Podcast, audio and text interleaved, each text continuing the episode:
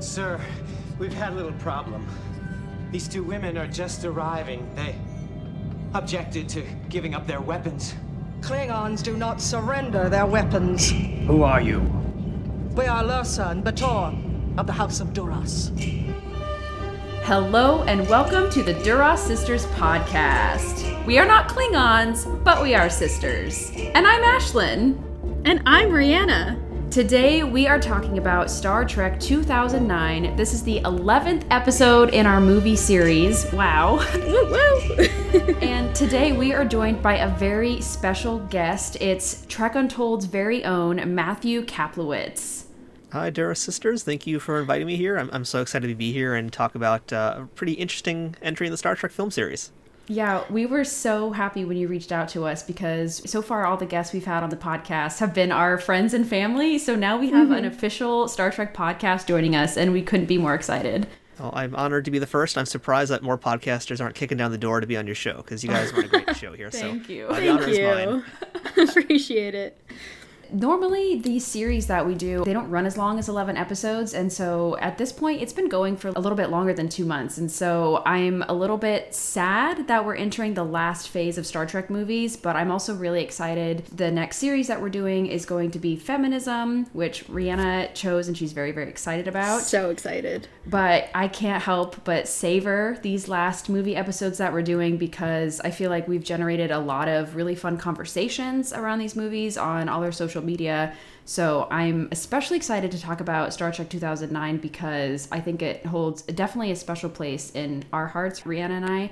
Um, mm-hmm. So, yeah. So, before we talk about the movie, Matthew, I have some questions for you to get us started. So, the listeners, if they haven't heard of Trek Untold, which I don't know how, they wouldn't that would be crazy. Yeah. um, so, I'm wondering, how did you first get into Star Trek?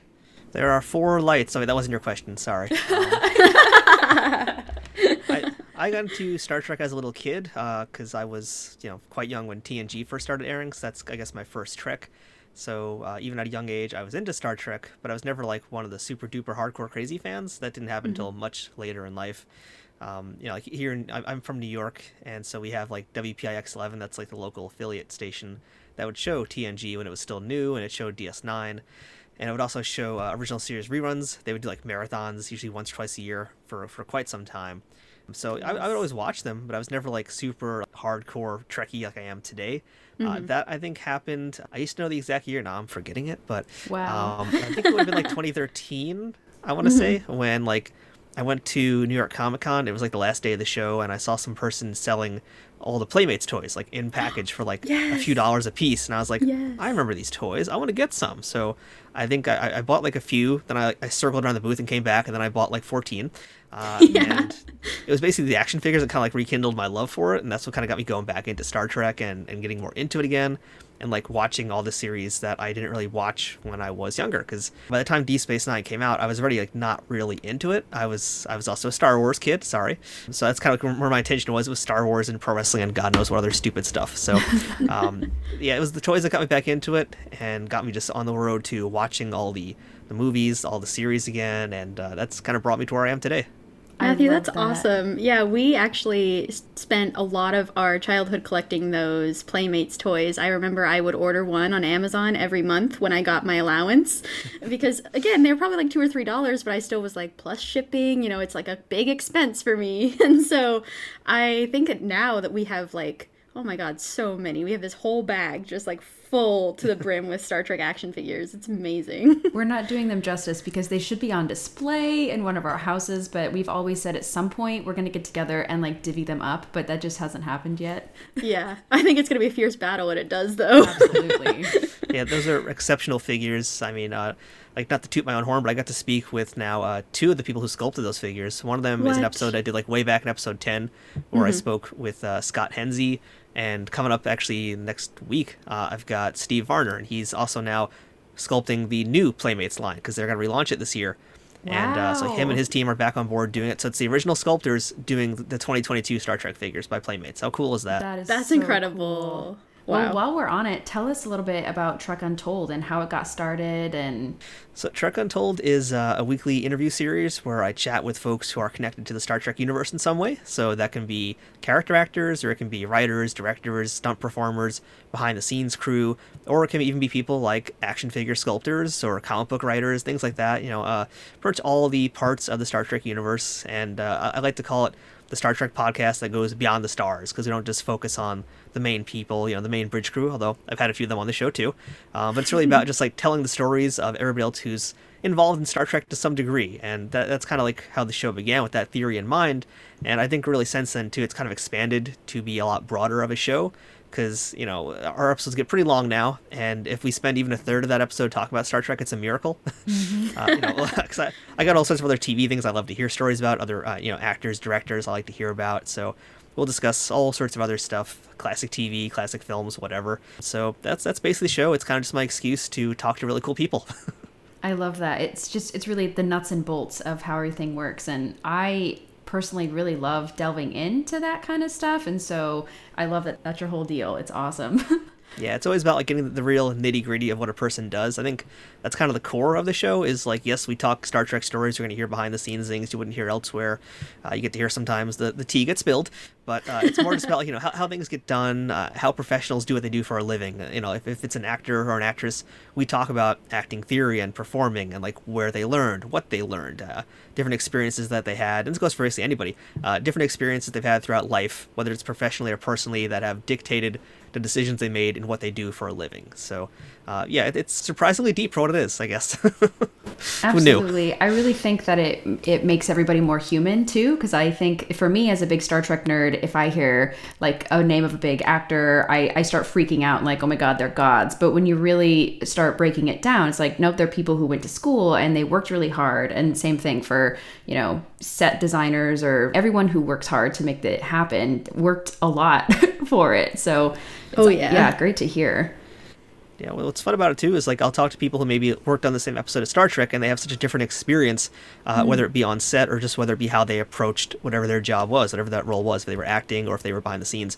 It's always something different, always unique, and I think that's kind of the fun part. And what I want to do with Trek Untold is it's really about telling the entire story, everything about whatever we're talking about. I love that. That's awesome. And our listeners know Rhianna has three cats, and so yeah. Matthew, you're gonna hear some cats on this podcast. Yeah. we do our best. There to are limit. four cats. Yeah. yeah. yeah. exactly. I too want to say that just your podcast, Matt, in general, like it really has taught me more about Star Trek. I think from learning all that behind the scenes perspective and getting to hear like people talk about how long it takes to get on there, different prosthetics and headpieces and all this stuff. It's just so fascinating to me and I love all of the questions you come up with at the beginning. It's always like so appealing right away. It's awesome. Oh, thank you for that. Thank you. It means a lot. Absolutely. When yeah. Rhianna and I just started the show now about a year and like 3 months ago, was August of 2020 we were first joining Twitter, really getting into the Trek community, and there were so many podcasts that were really impressive to us, and Trek Untold was one. And so then when we were on Stardate today and saw you were on there, we were both like freaking oh, out. Yeah. Trek Untold is on the Star Trek podcast with us. It's crazy. So we're just it feels really full circle to have you on today, and we just saw you on yeah, um, on your episode as well. Oh, yeah, yeah, of course. of course, yeah. So yeah, I'm just I'm so happy to be here with you. Woo. well, thank you. Thank you so much for all those very kind words. And uh, yeah, I mean, I think we both started not really too far apart, actually, because yeah. I started in May, mm. basically almost two years ago. So you guys weren't that far apart from me. So, uh, you know, I think we are, we're a podcast family in that regard. Absolutely. Absolutely. Got to stick together. Yeah. okay. Well, so now to get more into the Star Trek world, who is your favorite Star Trek character and why? Uh, that's tough. Um, but I think I lean towards Odo.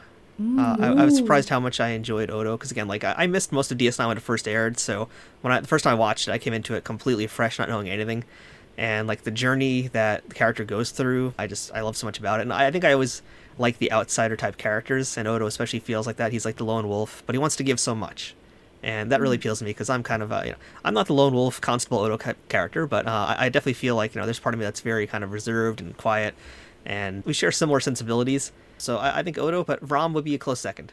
Rom's Ooh, a very close second. Oh. Because again, same thing. The choices. journey he goes through, he goes through such an amazing journey, and it's like you know just to see how Rom starts and where he finishes as well. It's like wow, that's yes. uh, you know that's that's life goals.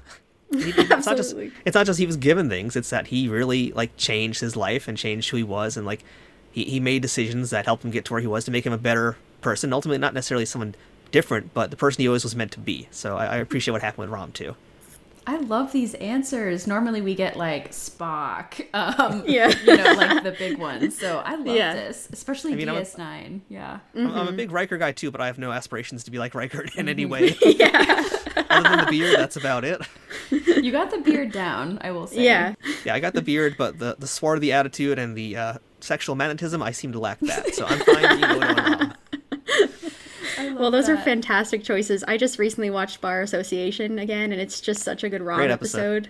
Uh, I just I love his character development and Odo too. He goes through so much and changes so much. It's amazing. Such good answers. I Odo like that. was definitely my favorite the first time I watched DS9 through. Just there's just something about him. I just I love Odo. And it's also the fact that he's, you know, René was such a great actor, yeah. and you know Oh, him truly. and Na like bounce off each other so well. That entire cast, you know, like is amazing. Uh, you had some real powerhouses there, and uh, you know, like, honestly, I, I couldn't see anybody else doing the part besides René. And uh, you know, spoilers. I talked to someone else on a future episodes coming up in a few weeks on my podcast who did audition for the role and got pretty far in it. Wow. And uh, I'm not going to say who it was yet, but uh, someone who, who did get pretty far, and I was like, I cannot see you as this character. I, I absolutely cannot see it. Uh, So That's wild. yeah, c- can't do it without René. Yeah, Wow, it's I, true. I love that they honored him on Prodigy last week as well. Uh, it's yeah, it's just great. We live in such a, so a- special. a Trek era that we can like honor these amazing actors on screen. Which I just love Mm-hmm. it. Yeah. Yeah. Um, all right. Well, I think let's get closer and closer to the movie. We have so many like intros and things to do. Rhianna, I am wondering. So this is a segment that we've been doing for all of our movies, and that is we try to remember the time that we watched it for the first time. And so, Rhianna, I'm wondering what were the circumstances that you watched this movie for the first time, and what were the things you took away from it? Did you like it? Did you hate it? How did you feel? Wow. I mean, this is a more loaded question than our listeners may realize, but like this movie, as we've talked about in the past, was our introduction to Star Trek of like this is truly why we were watching all the movies through was to get to a point where Star Trek 2009 was coming out. We saw the trailer, mom was like, "Oh my god, like you guys haven't seen Star Trek, we're going." And so then, you know, we have the story of all of us watching it in Georgia for so long. And then I remember the weekend that Star Trek 2009 was coming out, my mom had a friend who had a wedding in Minnesota, and so we were all going to go to that, but Ashlyn had a soccer tournament, and so she couldn't go. This is very common in our house. we're always sort of split up because she's doing some sort of tournament or concert or whatever. And so Always playing we the Parrises squares. Yeah, yeah, exactly. literally. I had a Dabo tournament that weekend. I couldn't yeah, make it. Yeah. it's tough out there. Um, and so, of course, I was like kind of devastated that I couldn't see it with Ashlyn for our first viewing. But we were like, you know what? It's fine. We'll be able to see it with our family members and like still have a blast, and then probably see it again together if we like it when we're back. And so I remember that specifically beforehand, we each bought like old Spock, Prime Spock action figures to bring to the theater with us. Ashlyn, like, she can tell her own story, but I had my own like Star Trek shirt on and I was ready. I think I was probably like one of the younger people in the audience, I'd say. And it was just a blast. Like, I was in Minnesota, some random theater, um, like right across from our hotel and I was just like quaking with excitement. That's how pumped I was. And this movie really delivered for me. Like it I think I was in the perfect age for all the jokes, all of the like fast action. I really just soaked in every second of it. I loved it so much when like our Spock, our Leonard Nimoy came on the screen. Everyone was clapping and yelling and just like losing their minds. It was amazing. I was like, you know, holding my Spock action figure, like trembling a little. Uh, so, yeah, needless to say, this movie made a huge impression on me and what really kickstarted my like huge just nerdiness with all of Star Trek. I think that like I don't ever do things in half measures. I'm very much like an all-in person and so I when I obsess over something, I go all the way in. And so 2009 was sort of that like gateway that then like had us sort of tumble into this Star Trek world. And the reason that we started watching the original series all the way through and Next Gen and Deep Space Nine and on and on. So, yeah, the only thing I was, you know, sad about with the movie itself was the Spock and Uhura. I remember that stuck out to me as being very annoying. I thought it, like, did not make any sense. I was so confused when it was happening.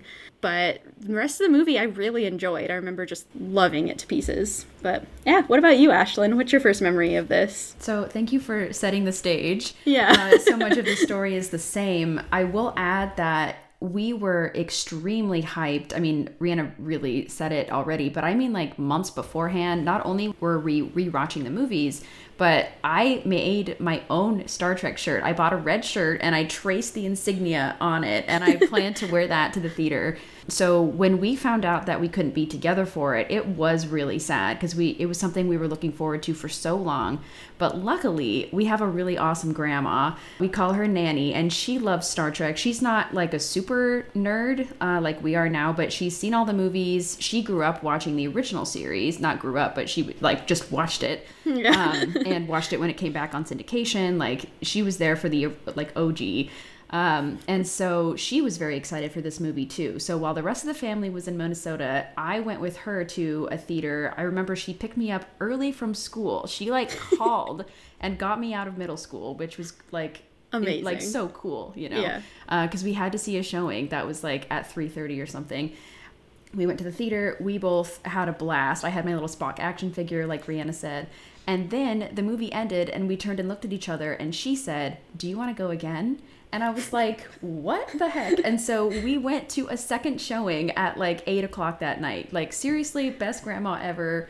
Yeah, I will never forget that because it was such a bonding moment for us. And clearly we enjoyed it. It was just amazing. I was like such a nerd in my homemade Star Trek shirt. And I remember the theater being especially raucous and crazy. And at that time, all the Harry Potter movies had been out, and we're such huge Harry Potter fans. We always went to the midnight releases. And so if I'm going to like an opening show, it's usually for Harry Potter. So I was really surprised that the Star Trek crowd was even crazier because mm-hmm. it was multi generations of fans and people were losing their minds. But similar to Rhianna, I I mean I liked the whole thing. I was really surprised that it was an alternate universe because initially I was really confused when Vulcan was destroyed. It was like, "Oh, what is What? going on?" Uh, that was really jarring to me and I kind of felt like they can't do this. This is not what I know. And same thing with Spock and Uhura, like making out in the elevator was really jarring to me.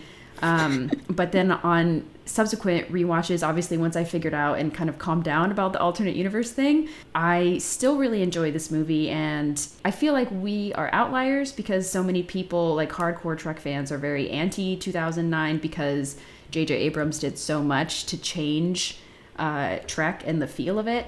But Rhiannon and I, just because of where, like, how it happened in our life, are very much in love with this movie. And if I'm sick, if I'm sad, I'm turning on Star Trek 2009. It's Yeah. definitely a comfort movie for me. So that was a big story. Matthew, um, please tell us about your journey with Star Trek 2009. What did you love? What did you hate? What are your impressions of it from your first time watching? I, mean, I feel like we're jumping the phaser a little bit here, but I'm not surprised to hear that it was like a gateway for you because that's what I think this movie really does and, and did Mm-hmm. at the time too. Uh, it really opened the floodgates for new Star Trek fans and more so for like people to be okay and proud of being a Star Trek fan. Yeah. Uh, but I think we'll probably end up getting into that a little bit later on. But like Yeah. my, my first experience, basically, that was at, like personally speaking, it was at a time in my life that was very bad, Mm. um, and uh, having some mental health issues. Let's just say I, I had really bad anxiety, and they kind of basically debuted in my life in about 2008, 2009. Um, so I was not going to movie theaters for for actually several years. I didn't go to movie theaters at all because I would just get super anxious there. So. Uh, I didn't see this till it came onto like streaming. I, I think it must have been streaming. I don't know how else I saw it. Uh, it was probably through Netflix or or something like that. I, I don't quite remember, but I know I did see it at home, watching it on my computer, some legal way, I'm sure. Yes, sure. Yeah. So by the time I had seen it, you know, I'd already heard all the people talking about it, and I'd heard, you know, mixed things. Like some people loved it, some people hated it, all sorts of different things. I know I had some kind of strong opinion of it. What it was, I don't quite remember. Uh, I think my main thing was lens flare, but other than that, I think I did like it. And I, I think what I did like about it was just how different it was from my memory of the original series. And I know that also bothered people a lot. Um, but you know, speaking between you know you guys here, uh, I, I'm with you as one of those outliers who very much enjoys this movie. I think it's like easy watch, so easy to watch.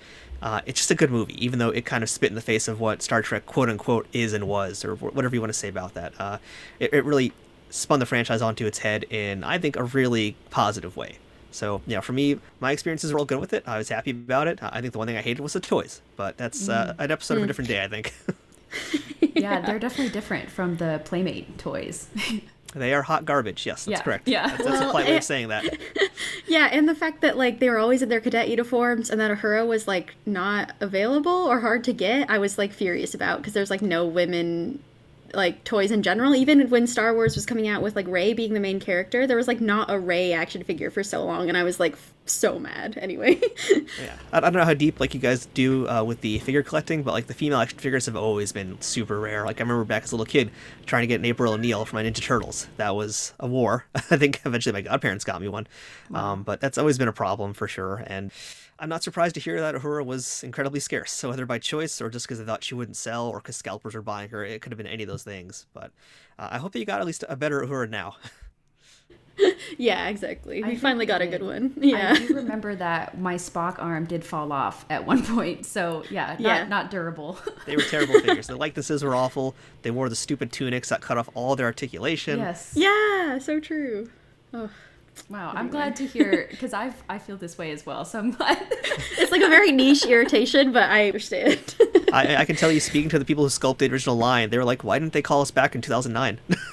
it was a terrible yeah. choice. Yeah, I mean, like you said, Matthew, too, like this was a movie that made it cool to be a Star Trek fan for a lot of people. And so this is the perfect time to make toys that are epic. You know, if you're having like a whole new batch of kids coming into like Star Trek, make your toys good. Come on.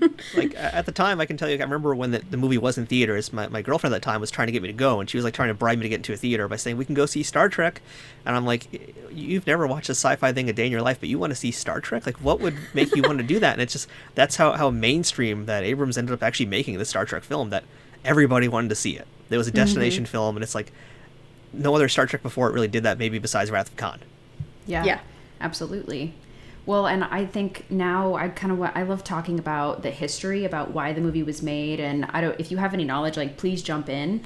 Um, but basically, like throughout the movie series, we've been chronologically tracking because all of these movies pretty much are made with the intention of we're gonna make this movie because we need some money and then there's not really like oh let's make another one. Let's have it be a long arc that spans five or six movies. It's always oh too bad insurrection made some money so let's make another one. Oh nemesis didn't make any money um, and so that's kind of what happened that that's why there's such a big gap between nemesis which came out in 2002 and then 2009 like that's a long time without star trek and so, I mean, that's when Rhiannon and I were growing up, and so I think it makes sense why Star Trek wasn't really on our radar. There was Enterprise going at the time, but that was canceled in 2005. So, it's, Yeah. it's you know not a great time for Star Trek in the early 2000s.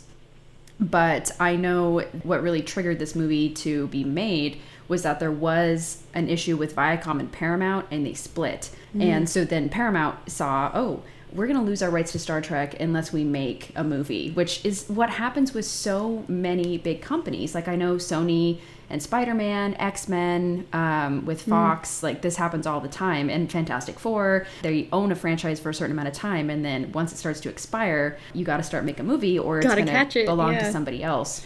And so that's what happened with Star Trek and why they wanted to make 2009. You mean it wasn't a valiant effort to reboot the franchise in a really exciting Yeah. way? It was just to make money. It was just to make money. Exactly. Yeah. I mean, that's like one of my biggest nitpicks about the Star Trek franchise, uh, and you know, it's the same with Star Wars too. I think, but I've always felt like Star Trek in particular as a as a profit making machine, if you will.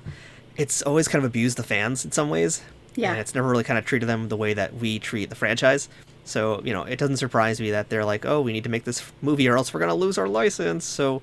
I mean, and that's probably why they threw it into the hands of someone who makes money, which would be J.J. Abrams. They wanted that to be, you know, a guaranteed success for not just the Trekkies, but getting new butts in the seats. Absolutely. That's so true. Yeah, he's such a big name that like immediately people are like, "Oh, Abrams? Oh."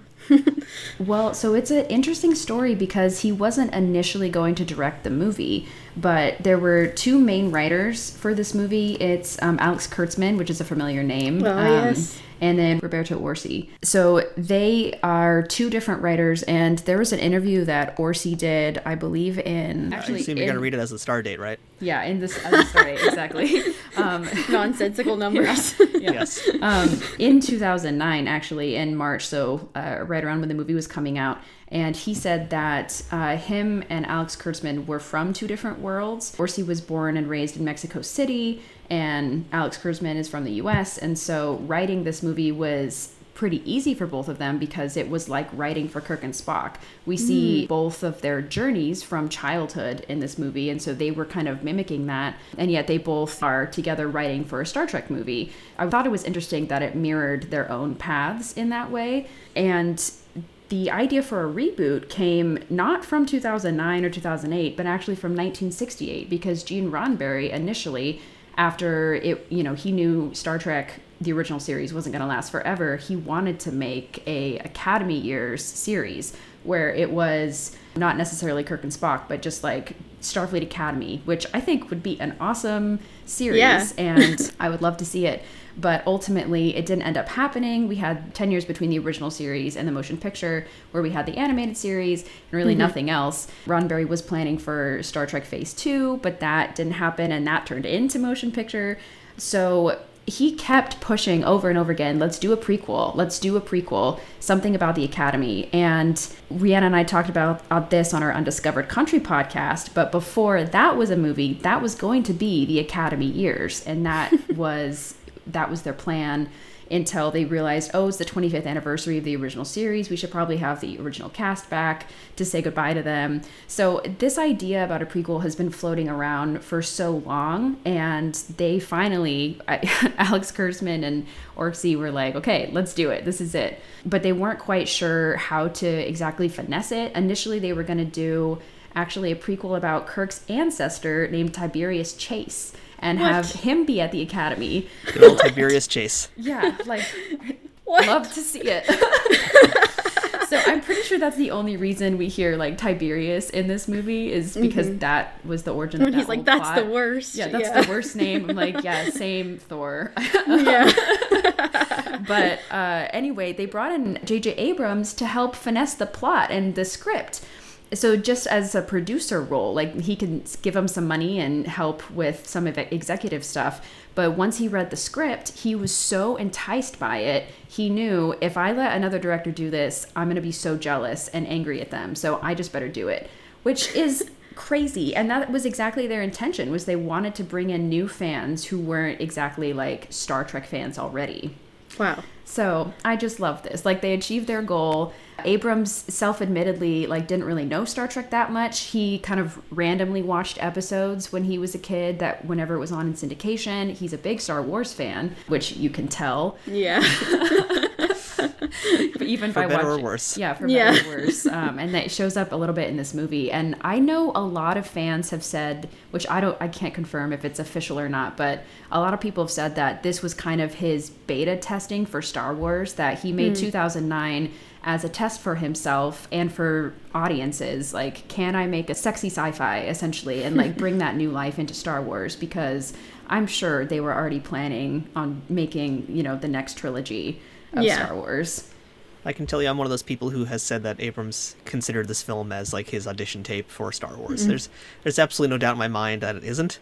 Yeah. I mean, as, as I'm sure as we're going to get into it, I mean, there are so many, so there's so much Star Wars in this. film. This really is Star Wars does Star Trek. Uh, Yeah. Oh yeah. Absolutely. Like the antithesis of the motion picture. exactly It is what absolutely the opposite of what Star Trek has been before this. Yeah. I do hope uh, Roddenberry would like this movie, but he might. Be, I mean, he is I a don't think purist, he would. so yeah, I think he would have been mad. But honestly, like, I don't know. I think that too, this movie speaks so much to the era in which it came out. Even the music, the sort of sexism, but also like they're trying to get away from it. You can tell, but it's just like not working. I'm like, this is just so specific to a certain era that like I think Roddenberry would have been like, what, what is going on? not enough talking for Roddenberry. I think. yeah. This is the Fast and Furious does Star Trek. That's actually probably a better illusion, isn't it? Yeah. Yeah. Well, and when we get Absolutely. to Beyond, that's the Fast and Furious director. So. like, go, yeah. That's true. Yeah.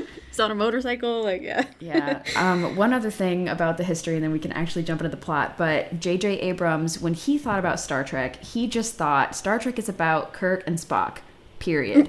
and so that was his mentality going into this movie. And I'm actually not that mad about it because I love the whole crew, and I think that's really important that everybody gets their part. Rhianna and I have talked about in the original series movies how like Sulu constantly gets shafted and has yeah, nothing to Geordi do. too. Like he's always just yeah. Beverly Crusher has nothing to do. Um, Mm-hmm. So I like as much as he says it's about Kirk and Spock, I do feel like the characters all get their moment, and especially having Uhura play such a big role in here was really exciting for me. And that was also something from my first viewing of Trek I was really surprised about was that whoa, Uhura is like a main character, which is great. Yeah, with more than a personality of just like hailing frequencies open. Yeah. or doing a fan dance. You mm-hmm. know. It was a good choice though, because otherwise, I mean, you could have used Chapel, you could have used Rand, but they really aren't as memorable. I mean, you- Yeah. her is really Yeah. the only clear choice, and and it really does add some interesting tension throughout the film. Absolutely. yeah.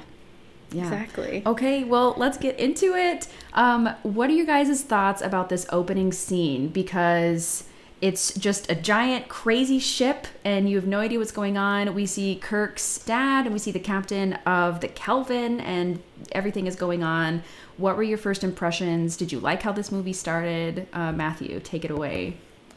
Uh, I will say the first thing that always sticks out to me is the Kelvin and how much I hate that design. I, Oh, I hate yeah. that ship. I hate how that thing looks. It's just always bothered me. I, I've never liked that type of starship design anyway. Yeah. Um, but um, it, it is kind of fun looking at this because it's like every time I watch it, even though I know it's coming, I'm always like, oh, look at this young, fresh-faced Chris Hemsworth here showing up in like one of his first big roles ever. And Not buff Chris Hemsworth. Not buff. Yeah. Yeah, baby face. like- yeah. It's like eat some protein, dude. Uh, I mean, like really, he's so tiny here. I'm like, Yeah. I outweigh him now. In this, I mean, Yeah. um, it, it's so weird seeing him though, and um, but yeah, that that's just the part that still stands out to me is how hideous the Kelvin is, and Chris Hemsworth has missed leg day for many years and has not gone to leg day at all yet. Yeah. Something that really strikes me about this scene is just the tension that starts right away. I mean, we've had a couple movies we've talked about that start in medias res in the middle of the action, but for the most part, these Star Trek movies start pretty slow, and it takes like a half an hour for them to pick up. I mean, even even Voyage Home, which is like one of the most classic films of all time, is like, like, pretty boring until you nodding. get back Yeah. in time.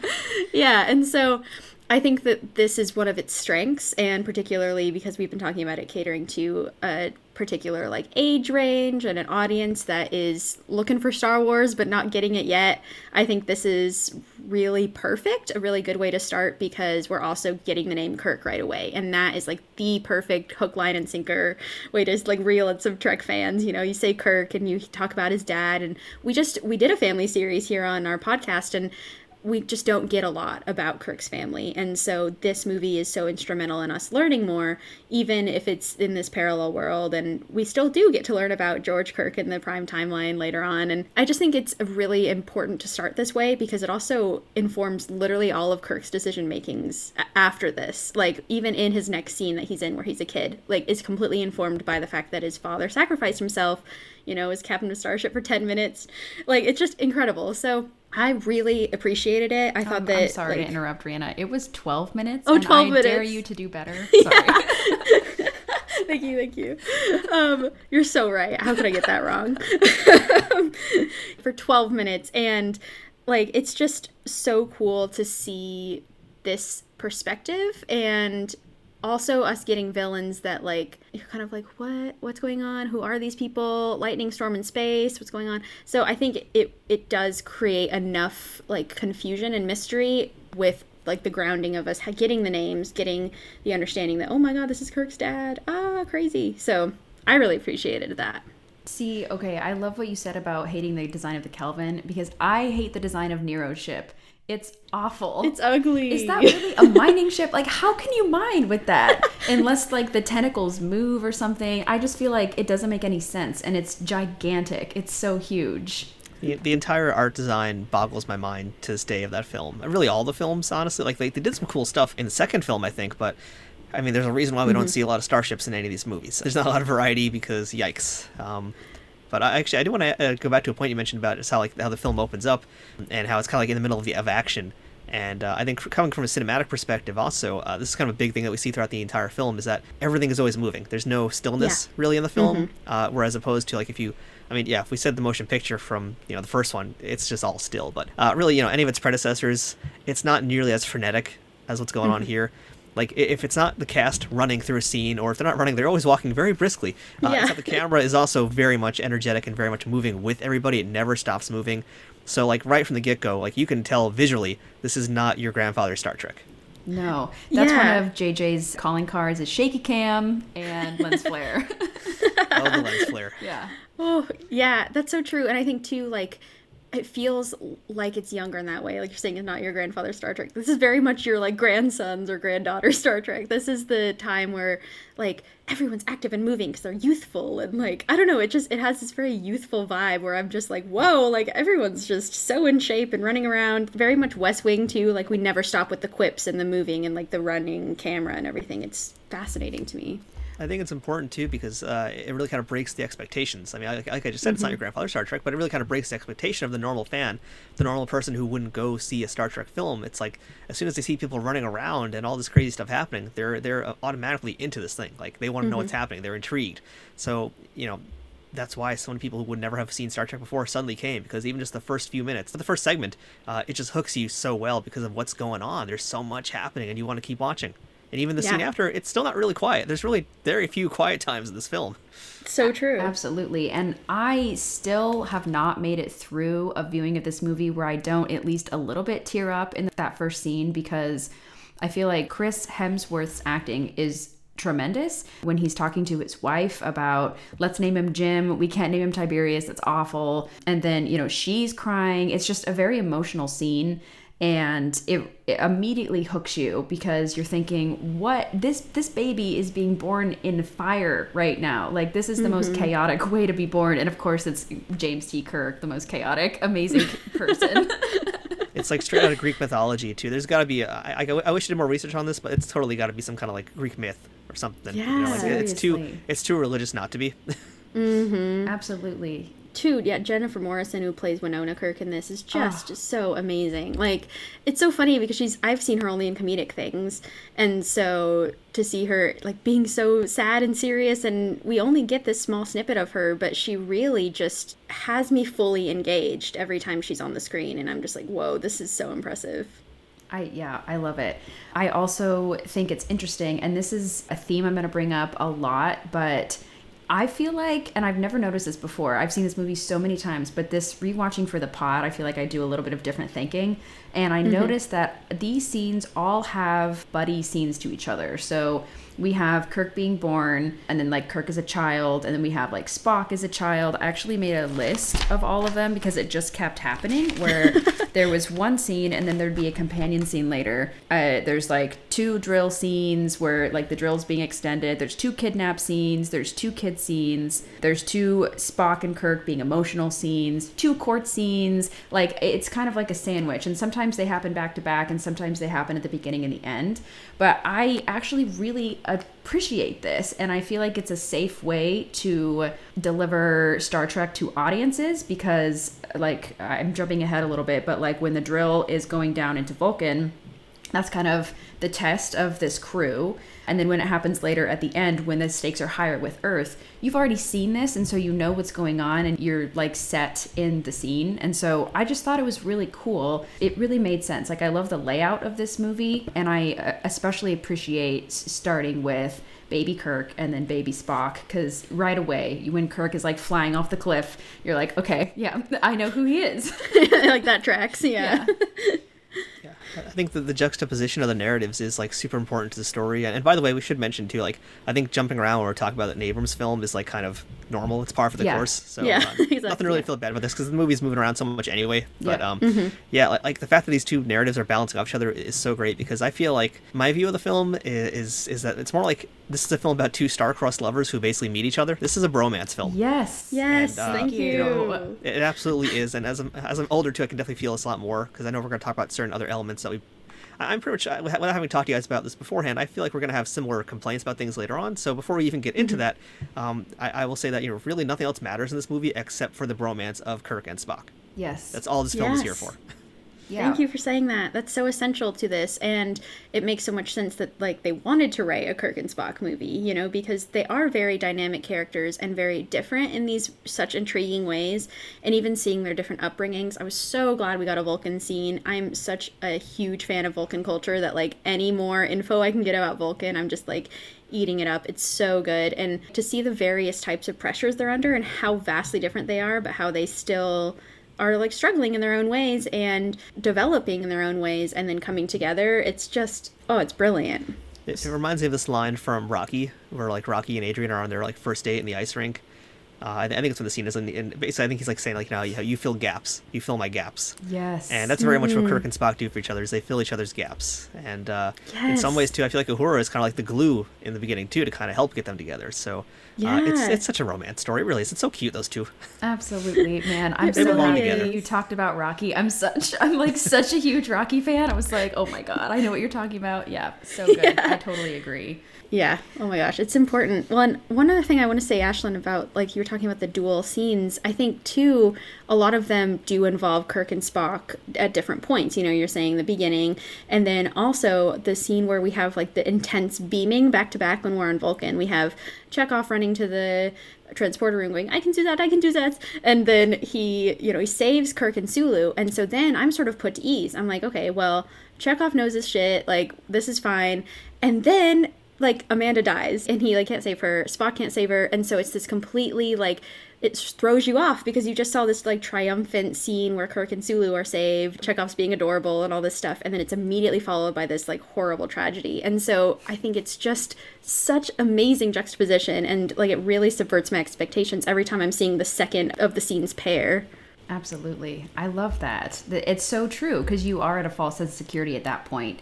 Mm-hmm. Well, and I want to talk a little bit about how we meet each character because at this point, it's been like almost 50 years since our original series has been aired, and these characters are all legendary. Even if Sulu only flew a helicopter in Voyage Home, like he's still an epic character. Yeah. And so I'm excited, especially like as a, a new fan, and then now as like, of course, an aged Star Trek nerd. I am so excited to be meeting Chekhov, to be meeting Sulu and Uhura. And I love the scene of Uhura in the bar in Iowa, which I don't know why Starfleet is like recruiting. I guess that's where they're building the Enterprise on the ground. Probably What? a lot of space. I mean, they have this shuttle that then Enterprise is like built at space dock, but like I guess the shuttle like transports parts and stuff, and maybe just because Iowa is like has a lot of farmland, so they can use space. I don't know. I mean, they got to get Kirk in there somehow, right? So this is their way of doing it. It just just happens to be that he's within motorcycle drive distance to where they're building the Enterprise. Yeah, isn't Iowa pretty big? Like I feel like he could have driven like a couple hours, but Stop I don't using your logic on this film. Yeah. it's is an Abrams movie. There's no space for logic here. True. They're like, don't think about it. Just like put your blinders on and enjoy this movie. Lens flare, lens flare. You can't remember what happened before you now. Yes. Yeah, exactly. So I've always wondered why Uhura orders so many drinks. I assume it's for her friends that are also there, but I'm like, is she just here to have a really good night? She is very greedy. I think she wants to try out everything. Like I think she's just curious about all the different drinks, and maybe she's doing like a little sampling. I have That makes sense as a communicator. Like it would make sense for her to like want to dip her toes into different different languages of drinking. Well, and I'm glad this like random bar in Iowa has such a variety. Like, I can't wait for the future when we have like Ferengi drinks and slushy mixes and things like that. I love it also because I mean it's sad in the original series Nyota her first name is never said and they actually invented her name for this movie because Gene Roddenberry like never wrote a first name for her which ah. It's similar with uh, with Una just getting named as like literally she was just number one before, and so it's just like let's name some women. Let's give them actual like human characteristics. Maybe I don't know. It only took 50, 60 years, right? Like yeah, not so long. even think about what's her first name. I am glad they focused on that though. Like we, it, they buried the lead of it being her name, you know, and like we had to learn it because then I think it makes people realize, like, oh my god, we never knew her first name. Well, and I think that's it's the joke at first, and she plays it off like Kirk. You know, he has to wait till he gets to know me better, uh, to know my first name, and also she just does not want to be involved with him. So withholding that information keeps that wall between them, which I like. But I think they're also like referencing the fact that she didn't have a first name until now.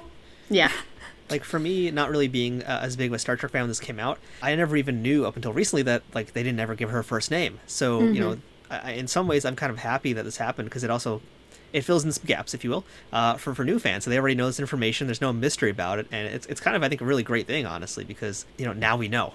And we always know for for anybody who, who is now in you know 2022 and beyond who looks back on those episodes from the 60s they're going to know her first name and that's i think kind of kind of amazing kind of special It's like the Oh, best retcon. yes. I love it. yeah it really Yeah. is Yeah. Yeah, and like that's one of the many reasons I think that people dismiss this movie too quickly is that it does give us a lot that the series didn't, and it gives us more on everybody. And getting to see them in Starfleet Academy is something that like I've always wanted. Like I just didn't realize it, you know, until we're here in the academy and seeing everyone interact. I think it was truly the only times we're getting academy scenes before this is what like Picard hanging out with Boothby or or you know Wesley's got his little trial. so like it's just Unless you read the uh, Starfleet Adventures books, which Yeah. uh, I, I don't know if Yeah, you've ever seen those. That's amazing. I haven't.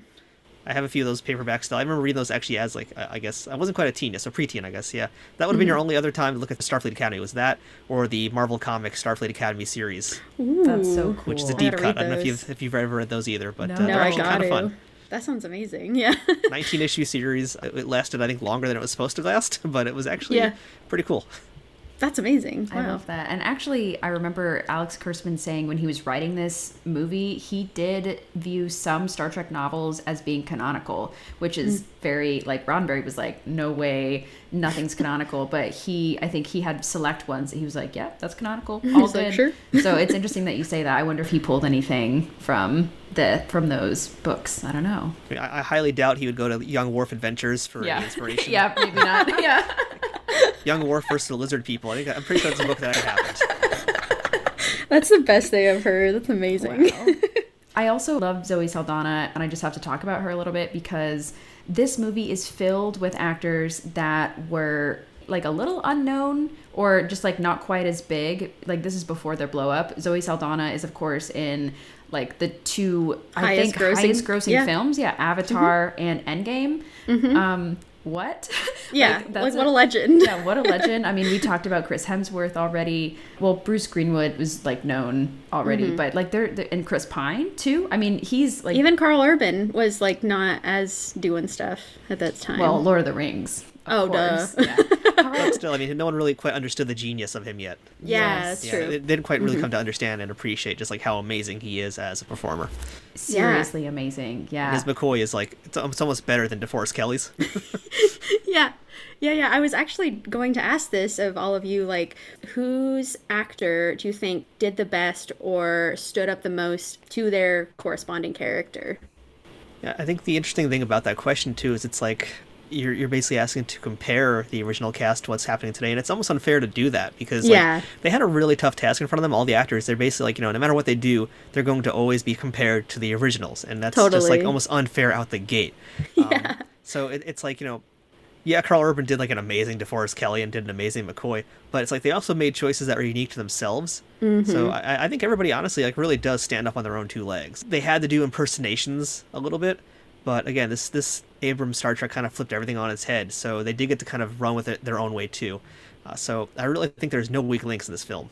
I I totally that. agree. Great answer. yeah.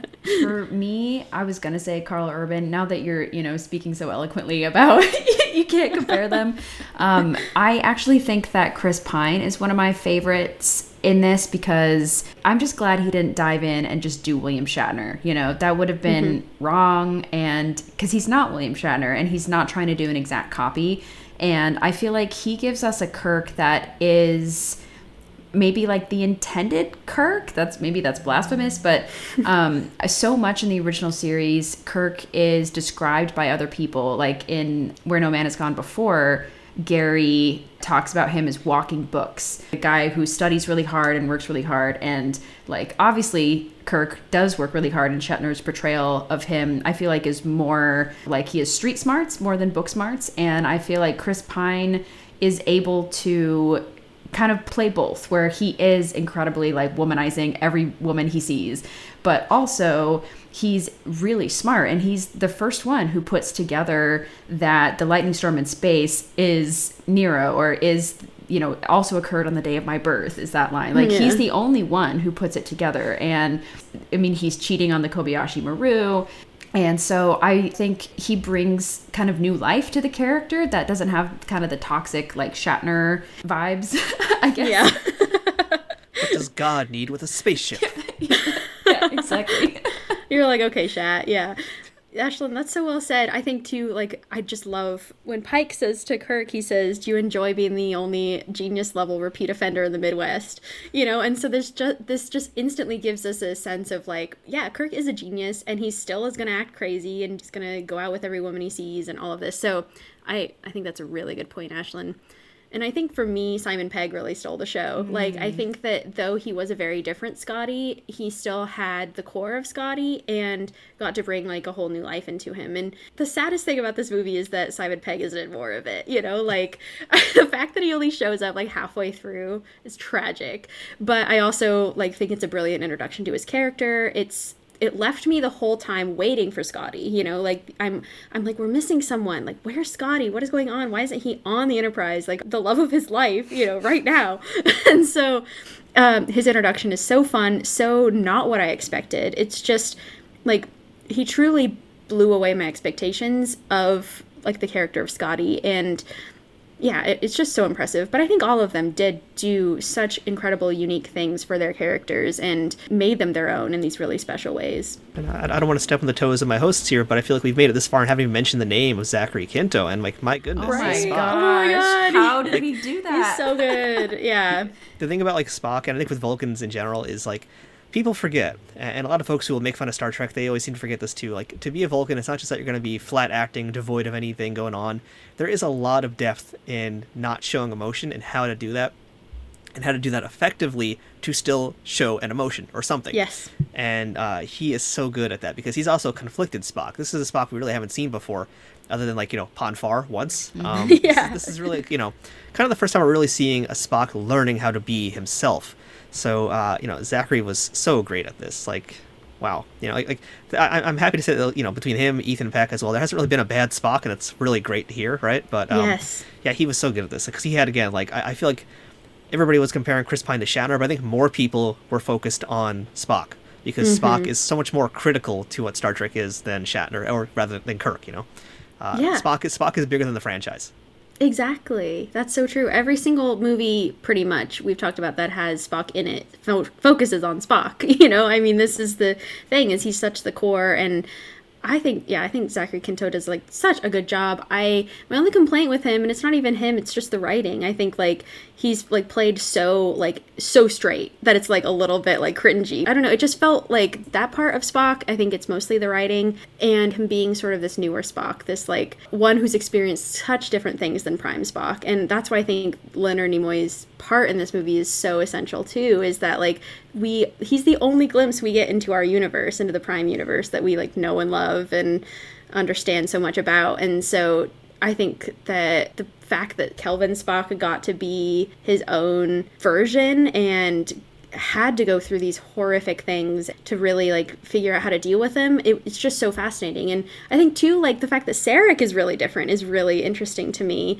You know i'm like trying to figure out in my head sort of like what can i headcanon in this to like have more understanding of why sarek is a lot gentler in this universe and a lot less like critical of spock. I mean i'm sure the criticisms are there but i think a part of it is like you know maybe michael wasn't in this universe and maybe there wasn't that extra pressure for him to have to like go to uh, the the Vulcan Science Academy or and to not join Starfleet to follow the Vulcan ways. And I don't know, it feels like there was something different in his childhood that like maybe he was more devout on like Vulcan practices, but we see him like beating up some kids. so, so like yeah. I don't know, but I did really appreciate that Sarek was played differently as well. I mean, we see him played a little bit different in Discovery too, and all of his portrayals are amazing and really well done. But what did you both think about like Sarek and their bond in this movie?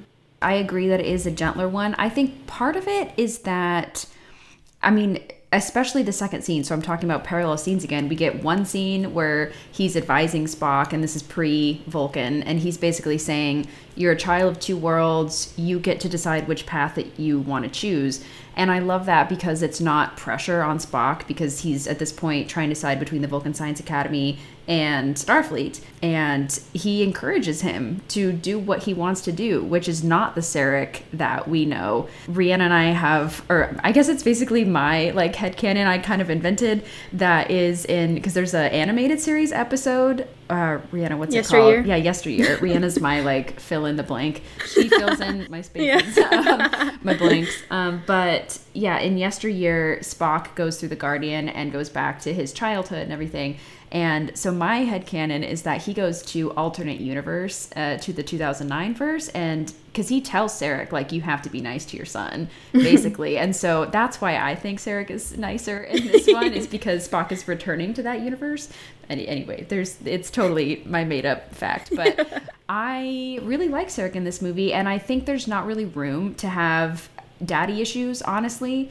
And so we have to Kirk focus has those. Yeah. Yeah, that's so true. Absolutely. Kirk already has those. And Spock just lost his mom. And so I think they have to have like parallels on both sides where, well, and Kirk lost his dad, you know, Yeah. so they really do understand each other. And so I think it's important that Sarek is supportive in these movies. And also, just to kind of like get in there, I was really thinking a lot about Discovery and Book. Um, this is like, here we go, some spoilers if you haven't seen the most recent um, episodes of Discovery, the most recent season. But Book also loses his home planet. I just thought it was interesting that that happens to two different characters and neither of them can handle it. I wouldn't handle it well. Yeah. But I just thought it was interesting having seen Discovery and then going back to this movie, like, oh, he's going through what Book is going through.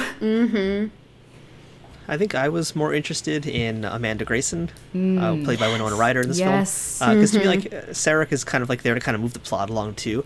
I think Yeah. Amanda is is a lot more crucial to the development of Spock, or at least from my my viewpoint. Uh, because you know, again, as we mentioned, this is Spock kind of learning how to be what he thinks a Vulcan is supposed to be. Like you know, he's got being on that planet is they're telling him, "Oh, you're not, you're too much of a human. You're not being enough of a Vulcan," and his mom is that human link. So uh, I think like their relationship is super important because it's also I think the focal point of who Spock is trying to become. He's trying to decide, do I want to be like my dad or like my mom?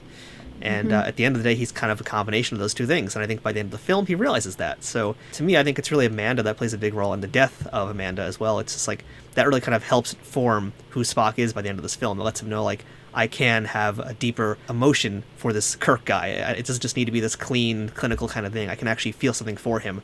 And that's an important, good thing to have. Yes. I love that. Well Yes. said. Yeah, and I think that really harkens to Spock and Spock's conversation at the end of this movie. Not confusing at all. Prime Spock and Kelvin Spock have this beautiful discussion, you know, where Prime Spock is essentially like, we have to meet each other. Like, this is, there's so few of us left. And I think that he is such a good guide for Kelvin Spock because he has already navigated these pitfalls and of course they have different situations because of their you know parallel uh, timelines and everything but they still have that core and that center and i think that like even that was such a great way for us to get some like spock character movement here was to bring in another spock and to show the differences of the two of them and when old spock or prime spock is talking to kirk he's saying that I'm emotionally compromised. I just lost my home world. Like, of course I'm going to be. And so, like you said, Matthew, I think that a lot of people forget that Spock has emotions and he is going to feel these things. And so, it's just, it's so fun to me to see Zachary Quinto play a like more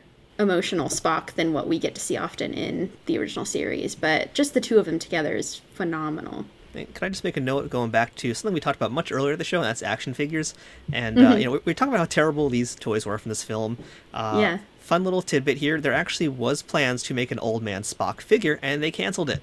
Aw. So I'm going to send you guys links though, because there actually is prototype art of that, so you can see what it looked like. It would have been so cool if they actually hadn't made it. There was a bunch Yeah. of canceled stuff that, that they didn't get off the ground with that series because it was such a bad action figure series. But uh, yeah, this Sure. figure was so cool looking. So uh, yeah, you guys got to see that and share it with your audience. That's amazing. Yeah, we'll definitely post throw it on our Patreon. Yeah, that's amazing.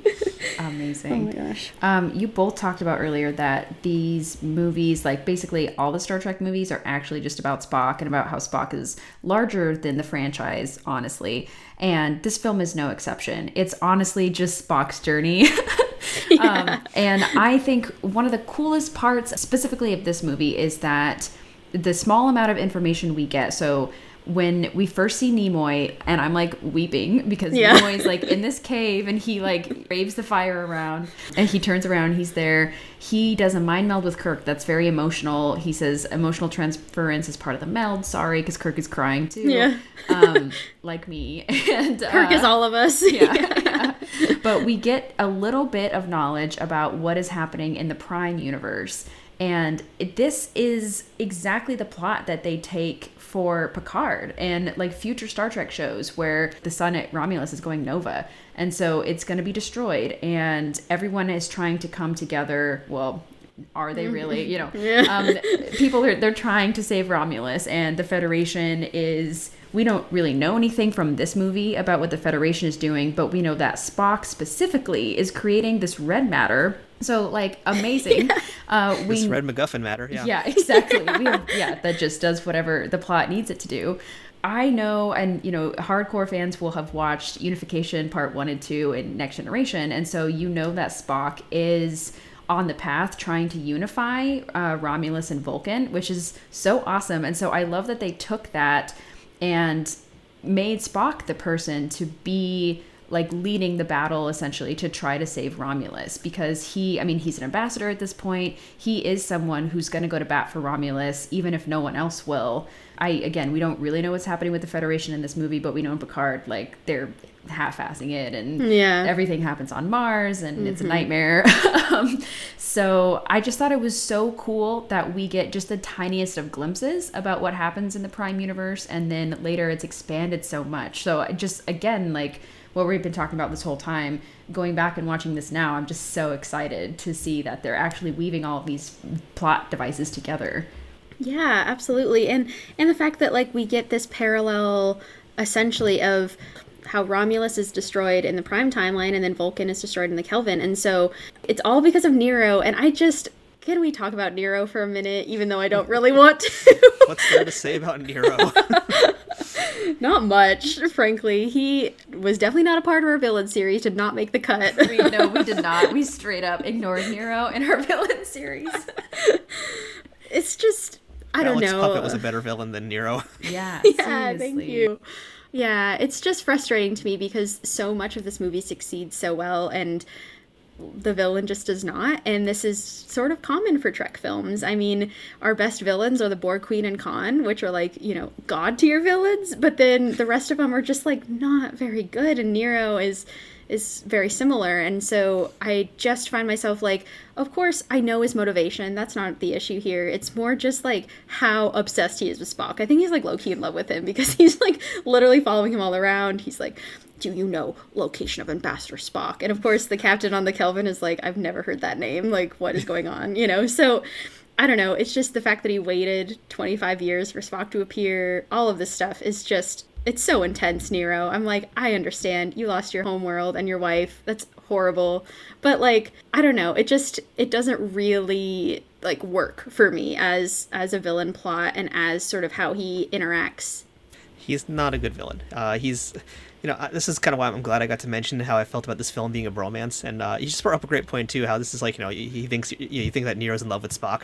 In my mind, Spock and Kirk are like what a healthy relationship is. Yeah. And Nero and Prime Spock, that's like you know unhealthy, toxic love right there. So yeah. Uh, again, we got we're back to the juxtaposition thing, but um, you know, Nero sucks. Nero sucks. Um, there's nothing else really to say about him. I mean, I I think I've talked about him before on other shows too, where it's just like in my opinion, he is just there to drive the plot too, and he's just there to kind of drive action scenes. That is mm-hmm. his only purpose is to add more action in the film because otherwise he is completely irrelevant to the film. And I know a lot of people complain about how he's irrelevant and he's not a great villain. I mean, don't worry. In the next film, you get a much better. You get two villains, in fact. Mm-hmm. But yeah, um, yeah they, they make up how bad this one was by giving you two in the next film. But uh, you know, yeah. you don't need Nero. Nero is so unimportant to this film because the film is, my opinion, about Kirk and Spock and their story. That's all mm-hmm. it is.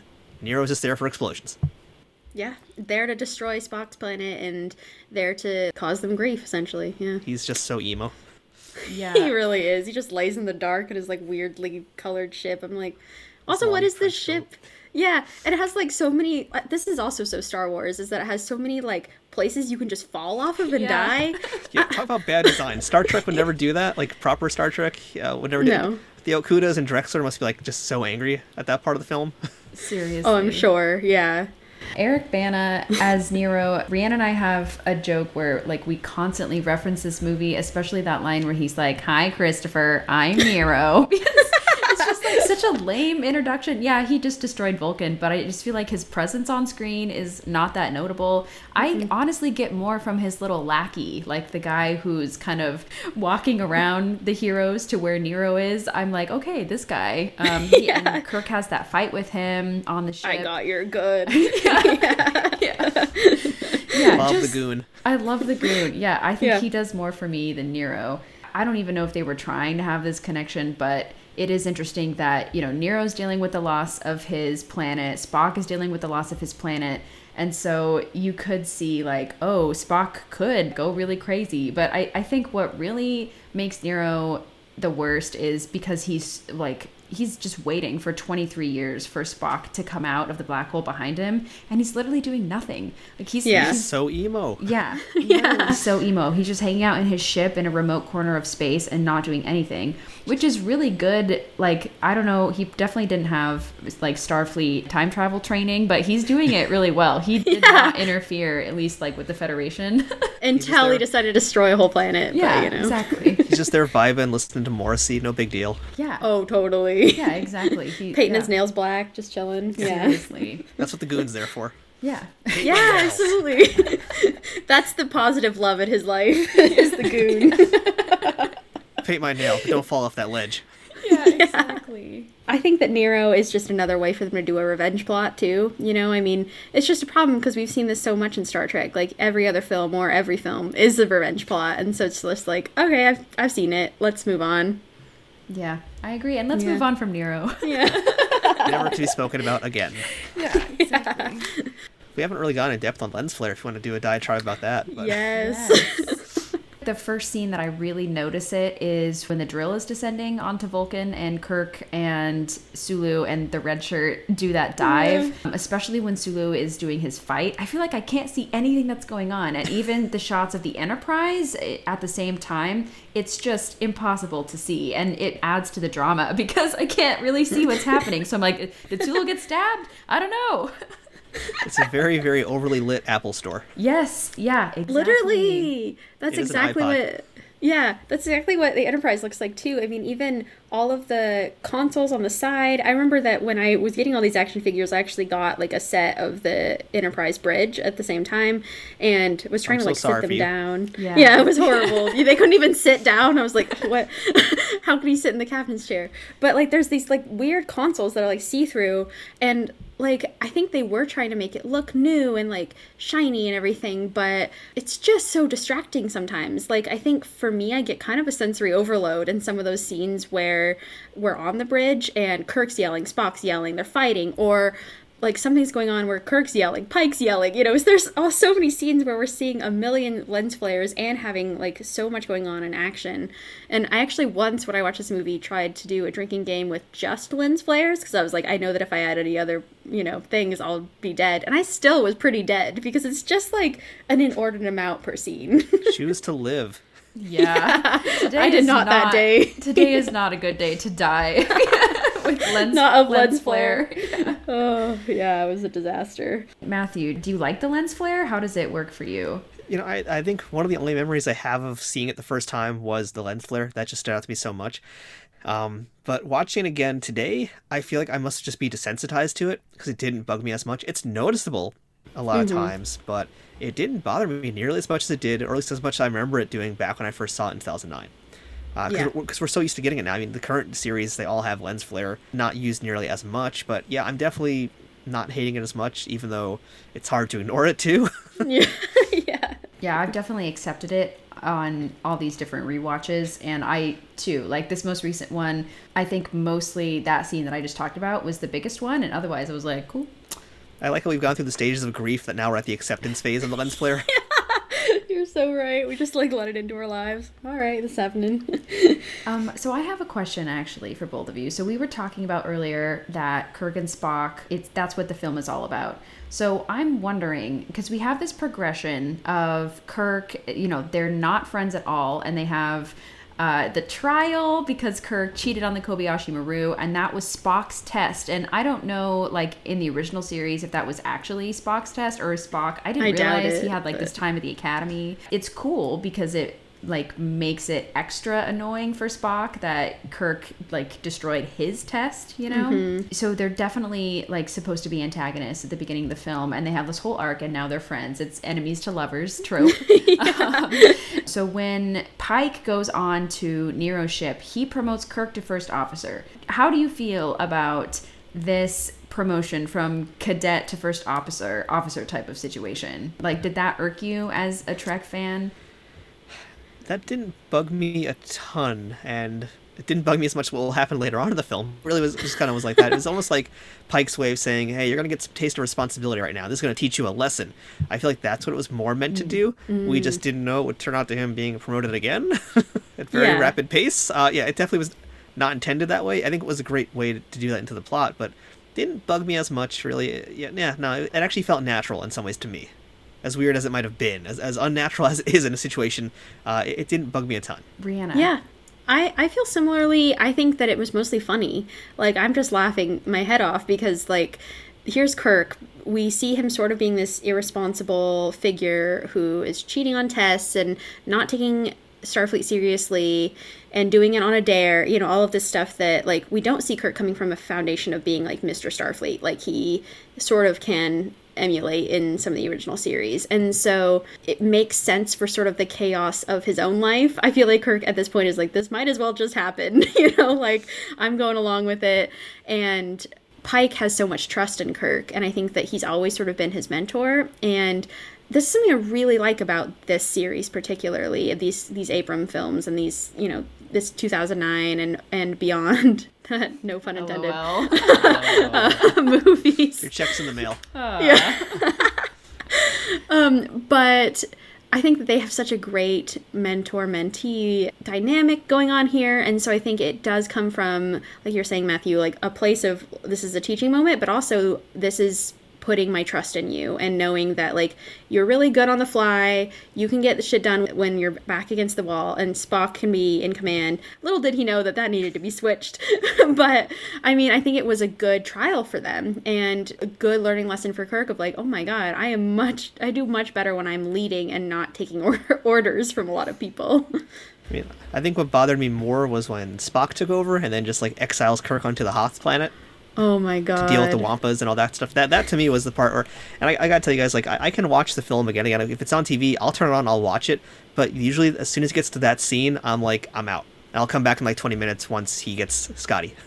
Yeah. That was one of the most like least Trek scenes I can think of. You know, it just was Star Wars or Jurassic Park even. There's a bigger monster eating the smaller monster and then it's chasing him and you know, it's just like We got this budget, we got to use it. There's always Yeah. a bigger fish. I mean, we all saw the prequels uh, of Star Yeah. Wars. Yeah. yeah. I don't know, Ashlyn, what do you feel? How do you feel about this? Well, I'm just I'm so interested in this because for me, my biggest issue with this movie is how they kind of like painted themselves into a corner by not making Kirk higher ranked, at least when the main plot starts, because having Spock and Kirk so distant in ranks, it's a problem if you're trying to also make them friends. And so I feel like they were trying to promote, promote, promote Kirk so he could catch up with Spock and become friends with him. And I just feel like I wish it would have been done in a better way.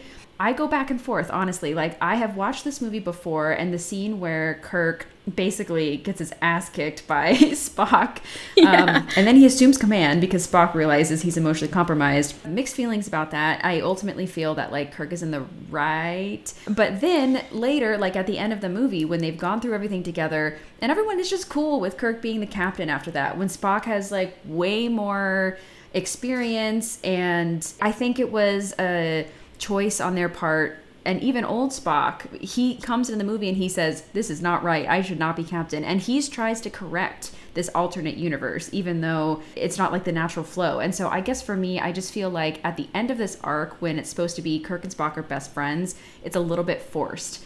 And this most recent rewatch, I actually didn't quite feel that way. I felt like, okay, actually, they had a pretty natural friendship that developed. But I know that it's gonna like take further movies for me to be completely convinced. So I'm just I'm wondering for you two. You've kind of already talked about it, but at least for me, that's the biggest problem with this movie is that they should have started Kirk a little bit higher ranked than a cadet.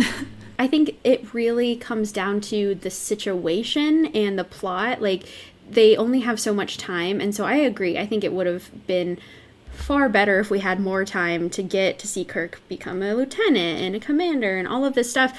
But like with the crisis on Vulcan and with everything going on, everything's thrown out of loop. So I think it was intentional for us to feel also the chaos of the moment and to feel like, holy shit, Pike's leaving. He's he's about to go get like tortured. This is horrible. And now Kirk's a first officer, Spock's the captain. It's all of this stuff that like everyone's having to take in on the fly. The other pilot had lungworm, and so that's why Sulu's here. I mean, a lot of things are by coincidence that these cadets or these lieutenants or whatever get replaced into these positions on the ship. Like Uhura gets her position because the other guy doesn't know like he can't distinguish Romulan from Vulcan. Are you like what? I mean, it's cool though. Of course, Uhura can. She speaks all all the dialects. She's a badass. She should get the job. But like, I'm just so surprised that an incompetent officer as that had it in the first place. I mean, there's always incompetent officers in Star Trek series. They got to be there yeah. so that the main characters can get their spotlight. But true. Um, yeah, I guess I never really actually thought of it before in terms of the rank because yeah, it always was something that bugged me. It always bugged me. I mean, as much as it didn't like it wasn't like the kind of offense where I'm going to turn off the thing as opposed to like you know Kirk being exiled. But mm-hmm. um, I guess because everything happens so fast in the movie, I don't have enough time to question it. Mm-hmm. So I never even really think about like, oh, you know, yeah, why didn't they like promote him a little bit earlier or something? Because you know, time did pass while he was at the academy. We did have a time gap basically that we don't see happen. So he could have been promoted like once at least. Would have yeah. made some sense. But uh, yeah, I guess just because things are so damn fast. Yeah, I've never ever had a moment to question it before. So yeah, you've just opened up my mind. My my mind is blown at this very moment. well, I'm sorry because now you're never gonna unsee it. I can't unsee it. I, I'm just uh, I'm just thinking about Harry Kim watching this movie and just being so sad. Talk about emo. He's, he's hanging out with Nero. They're painting their nails black right now. yeah. Absolutely. Well, and it even got worse because the more I was watching it and noticing it, I also heard like it's Lieutenant Uhura, it's Lieutenant Sulu. Everyone else are lieutenants. And so it has me questioning why McCoy was assigned to be on the Enterprise in the first place when he joined at the same time as Kirk. I can only think that maybe he went to med school and he wasn't like going to med school through Starfleet. He was only at the academy for strict like academy reasons. You know, he yeah to like actually get in or whatever. Yeah, you know, it's like basic training for the military. like he has to just you know get his rank and everything and become like a part of Starfleet, but it extra irked me. And I know probably they were doing it because Kirk has that scene where he's talking to Pike at the bar, where Pike is trying to recruit him, and he, he says you could have your own, or what did he say? You buy four years, or no, you he can, did it in less than a day. Yeah, exactly. I think it's like you can graduate in four years and then have your yeah. own ship in 8 mm-hmm. And so Kirk graduates in three years. There's that whole scene transition where it says three years later, and you know, like he's if you're taking the Kobayashi Maru, you're about ready to, to graduate, mm-hmm. or at least you're like nearing the end of your command program. And uh, so he did that. He graduated in three years, and I guess he's trying to have his own ship in eight. So maybe they're trying to play it off that. But yeah, he did it in a day. New world record set by Captain Kirk. not that surprising to be honest. Yeah. Well, and like I was even floored because this is also the first time watching this movie that I realized that the only reason that uh, McCoy takes over as CMO is because that deck was hit, like just Again, like literally sick bay was hit. Yeah. And everyone was like sucked out into space. It was horrible. And then he's like, he's like, sorry, he's dead. I'm and, he, and he's like, yeah, you're CMO. And he's like, tell me something I don't know. I'm like, yeah, he's clearly like running around trying to cure everyone. But I just think that like the ways that all of these characters are put onto the ship are really fun and different than how I would have expected because I'm just expecting them all to be together, one big happy crew at the start of this film. And so it is fun to see their origins, even if they're a little like skewed or something's happening to put them in this position. It does move the plot and you know, I, I don't mind. I think that McCoy too is just I also want to say, like, I love the fact that while they're in the trial, you know, Kirk is like, who is that pointy eared bastard? And McCoy goes, I don't know, but I like him. Yes. Such a good role reversal. Like, it's just genius because, again, we're in a parallel universe. So everyone's like, whoa, what? He's the one who said pointy eared bastard, not McCoy? Like, what, what kind of movie am I watching? You know, so I think Abrams and the writers did excel at really subverting our expectations throughout this movie.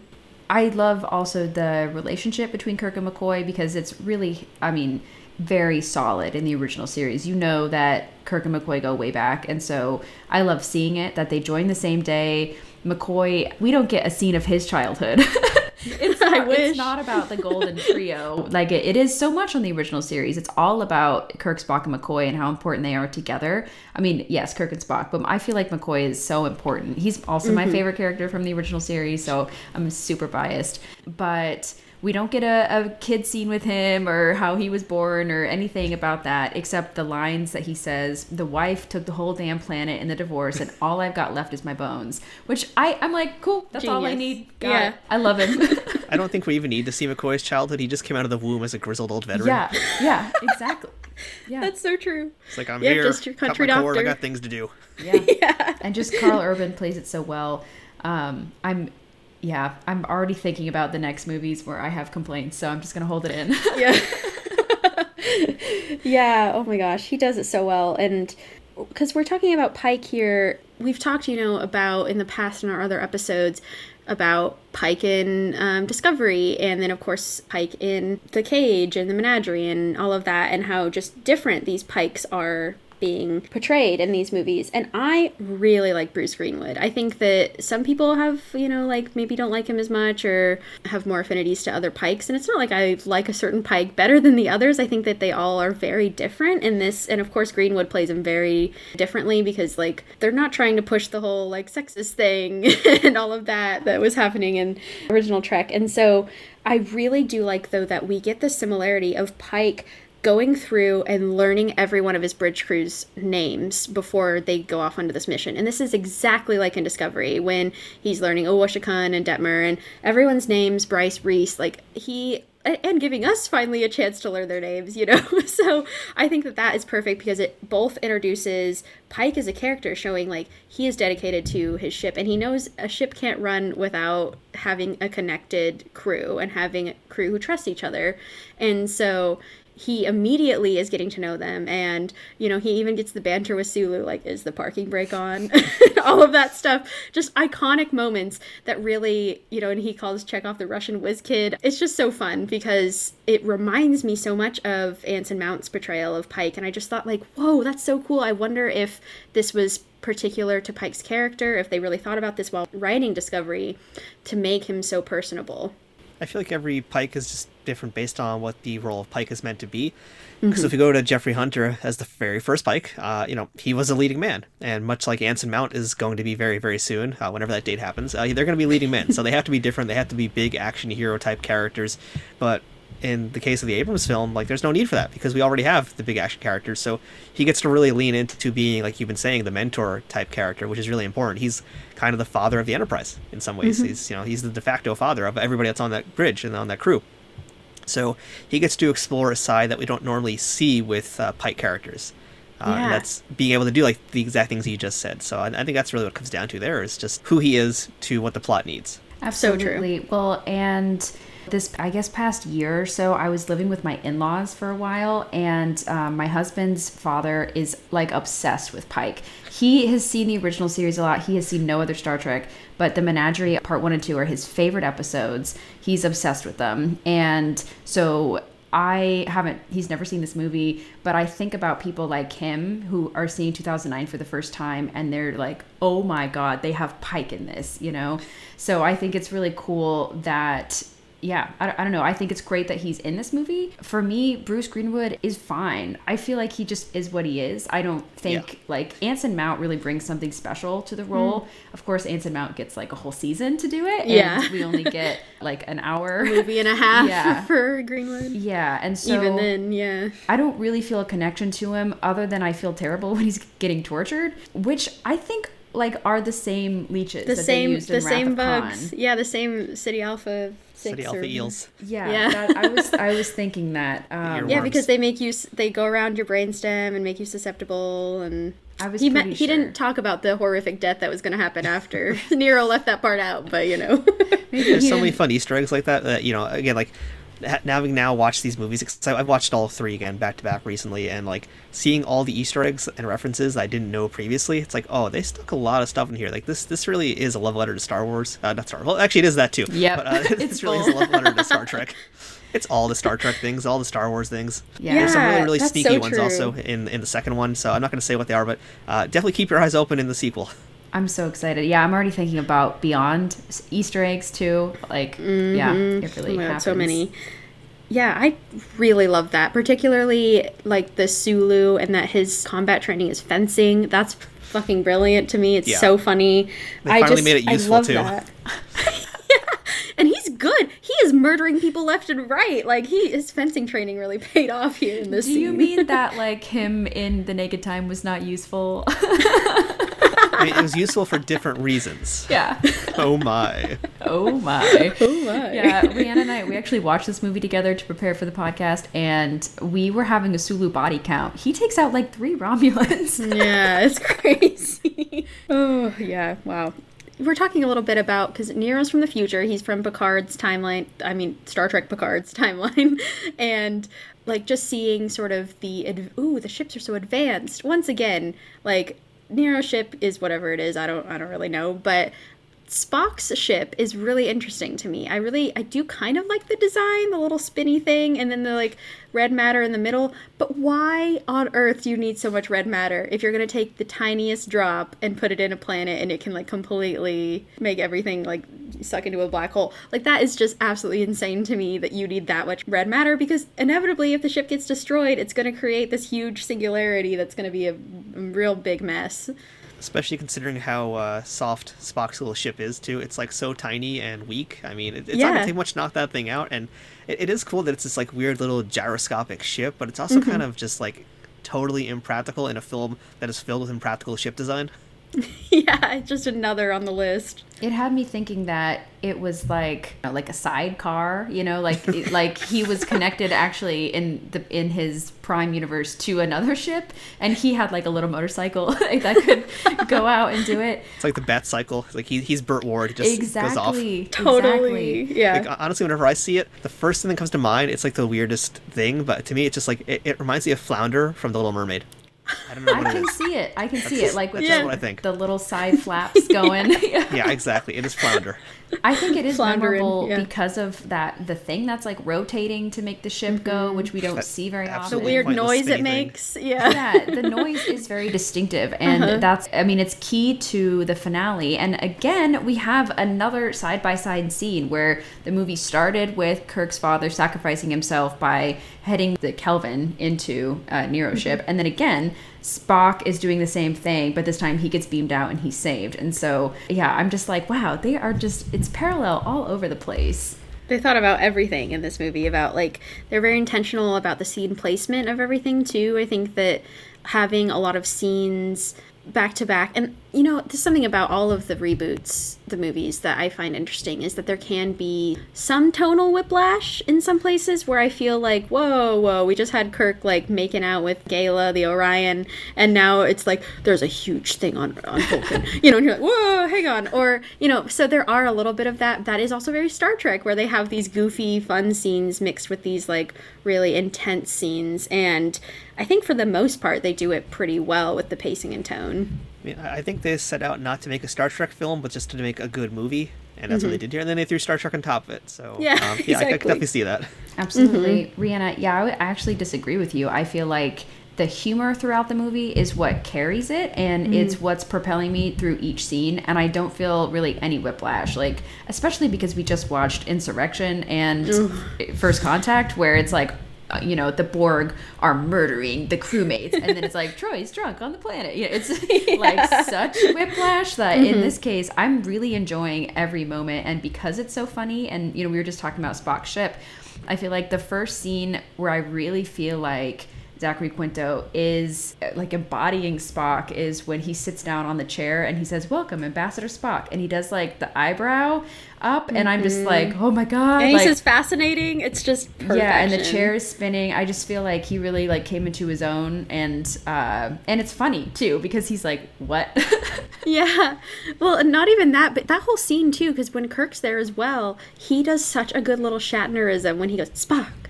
Like for that second, I'm like, whoa! Like that was like original Kirk right there. I just saw, and I really do like that they can sort of like you see moments of that, but they're still their own characters, and and oh, it's just it's brilliant.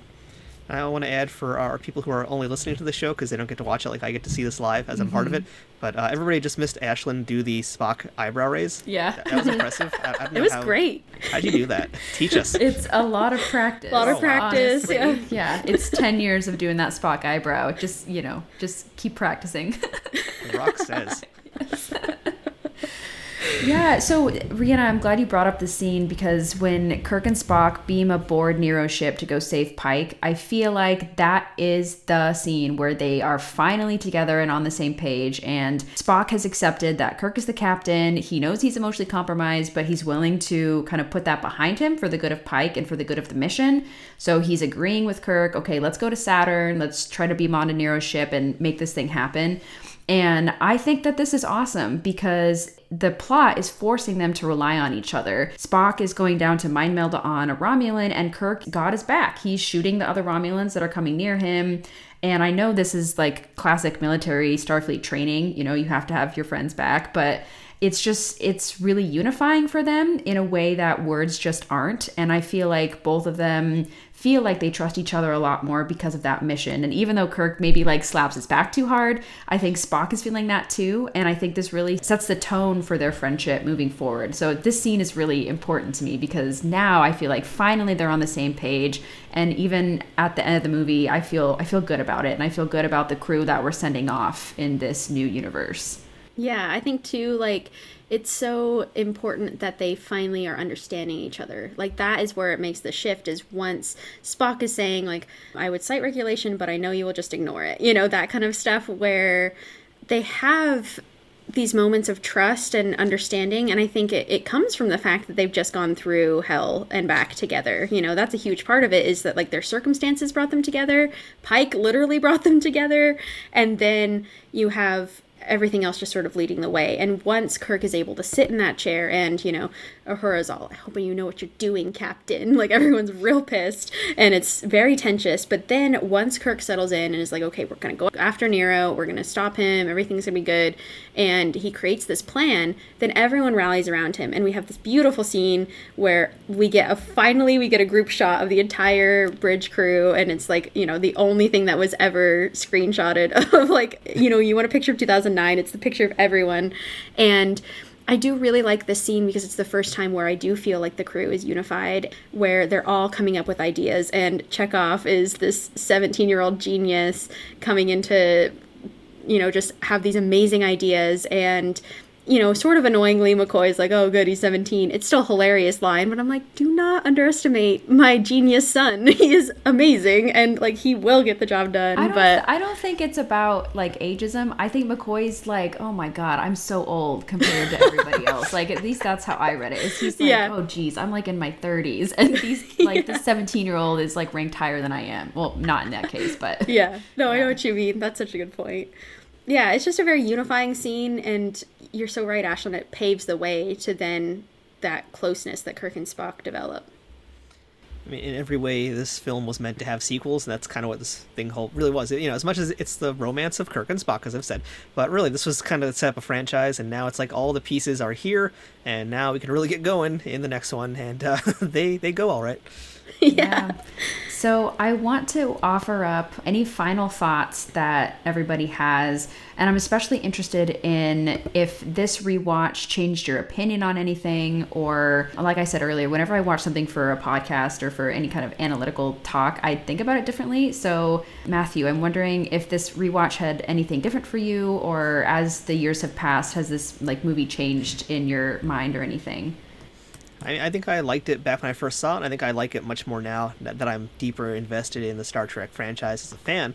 Um, but just as a movie too, it's really good. Like it- it's it's easy to watch. I can just put it on at any point, and I can sit through and watch the whole thing. I will say though, the one problem I still have with the film really is that last act. And, and like I honestly can barely remember, even after just seeing it again, I can still barely remember what happens at the end of the film because it's it's kind of honestly forgettable to me. It's like, and that goes back to Nero being such a crappy villain because nothing he did was really ultimately important anyway, and his contributions were worthless.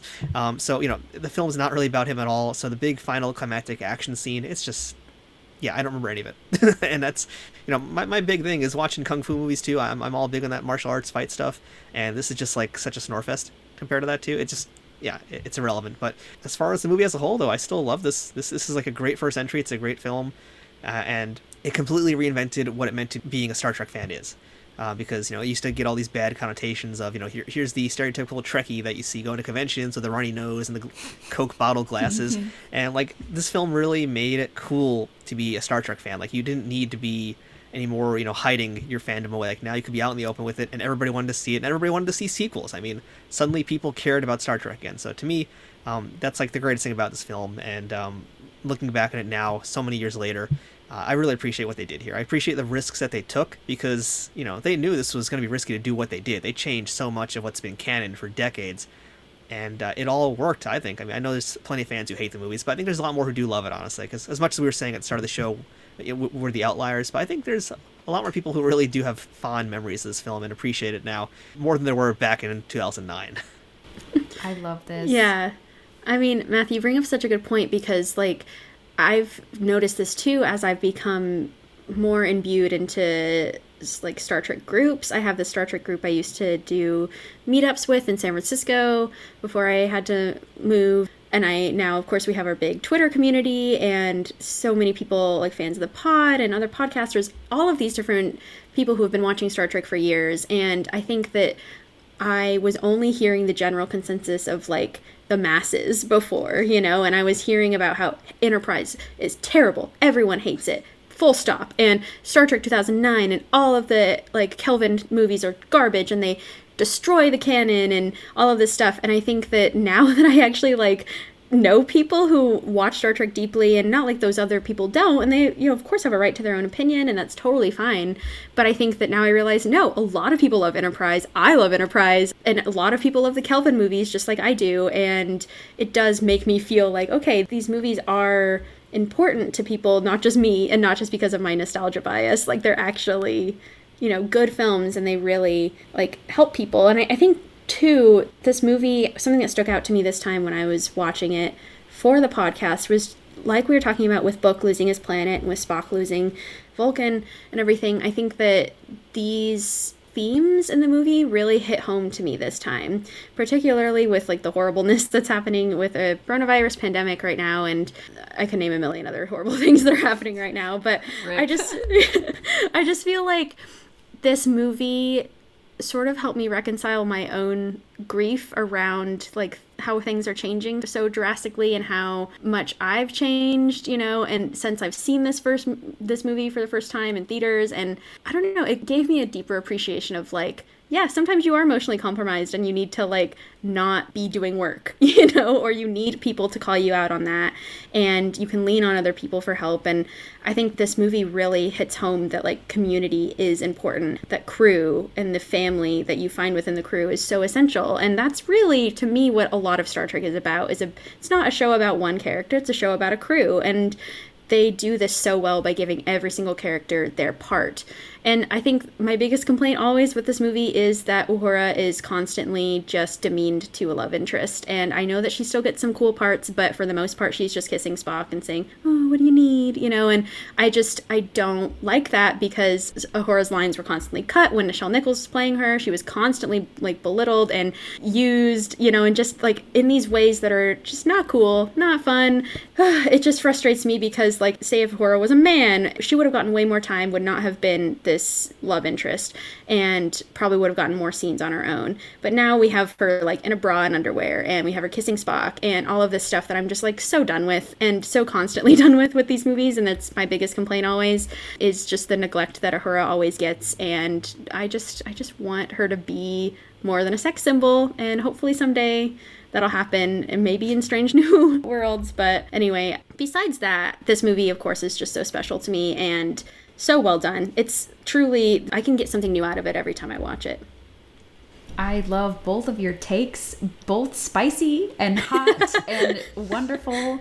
I do agree that Uhura was definitely reduced to just kissing Spock the whole time, but did she? Spoilers doesn't get better in the next film either. Yeah, no, it, nope, it definitely doesn't. And there's even more naked women in the next. Yeah, great. yeah, yeah. But I I do wonder. I mean, I feel like we got the same amount of time with Chekov too. Um, I love what you said about how it's all about the community and about relying on each other to get to get through. I actually think the thing I have now accepted in these movies that I never have before is this Spock Uhura relationship. Every time I'm grossed out and I like cover my eyes and I'm like, this is sacrilege. Like they should not be having this happen. But for whatever reason, in this watching, I think, you know, we were talking about we're resigned to lens flares. I think I'm resigned to this relationship. And especially because I know that the chemistry is better in the next one. And I do feel like she does genuinely care about Spock. It's not just like she's trying to suck up to her teacher or anything. Like she does mm-hmm. care about Spock and she is trying to do her best to help him. And so I really felt that love in this rewatch, which I was shocked by because I've never, I'm kind of shocked by that. I, I did not. yeah, I've never liked it, but for whatever reason, that was different this rewatch. Overall, though, it, it's an amazing movie like I mentioned, it's my go-to movie. It for whatever reason, whenever I'm sad, I either watch this or Final Frontier. Don't ask me why, but there's just something about them like farting around the campfire that just like warms my heart. Um, row, row, row your boat. Exactly. That's yeah. what Star Trek is all about. it's about little marshmallow dispenser and farting with beans. Got it. Exactly. Yeah, yeah exactly. Star Trek. Too many yeah. marshmallows. yeah. Yeah, I, I just adore this movie. I mean, I talked about already my gripes with, I feel like Kirk maybe is not ready to be captain at the end of this movie, but I know that Abrams and the writers wanted to get to a place where they were ready to launch this cast and have sequels, like what Matthew mentioned. So I feel like maybe I'm not quite convinced that they're actually ready to go out and do their five year mission yet but I'm glad that we got all the characters where they need to be. And it's similar to so many other prequels that we've seen where we have these characters and we have to get them to where we know them by the end of the movie. So Sulu has to be a pilot, Kirk has to be captain, Spock has to be first officer. And even if it was a little messy getting there, they did do it. So I appreciate that. You know what's kind of yeah. funny is I barely even recognize this as being like a prequel as much as it is. Yeah. Uh, it mm-hmm. really just it does feel like it's a, its own standalone film. I mean, uh, I, I, guess it, it is a prequel. I guess you're. I mean, that's what it was always intended to be. But it really just kind of does feel just like here's Star Trek. Go. Yeah. Yeah. Exactly. I was just gonna say too, and Hallelujah! At the end of the movie, we finally get their uniforms after an entire movie of Kirk wearing that stupid black shirt.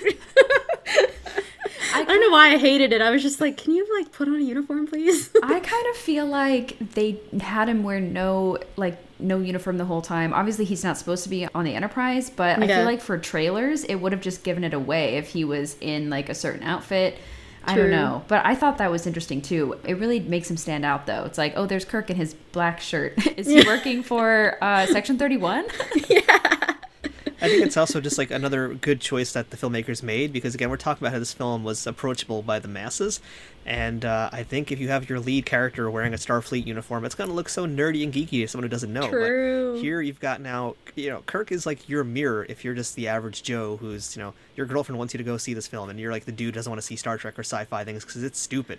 But now you see it and you see Kirk running around as this awesome action lead and he's not wearing the nerdy uniform until the very end. And you basically by the very end you've now been conditioned to appreciate all this and you're like, yeah, he's got the yellow outfit on now. So uh, I, I think that's so probably the choice they made for that kid. I, I, think that's the reasoning behind it. At least that's mm-hmm. my idea behind I it. We'll never know the truth. I love that's genius. That. Yeah, yeah, absolutely.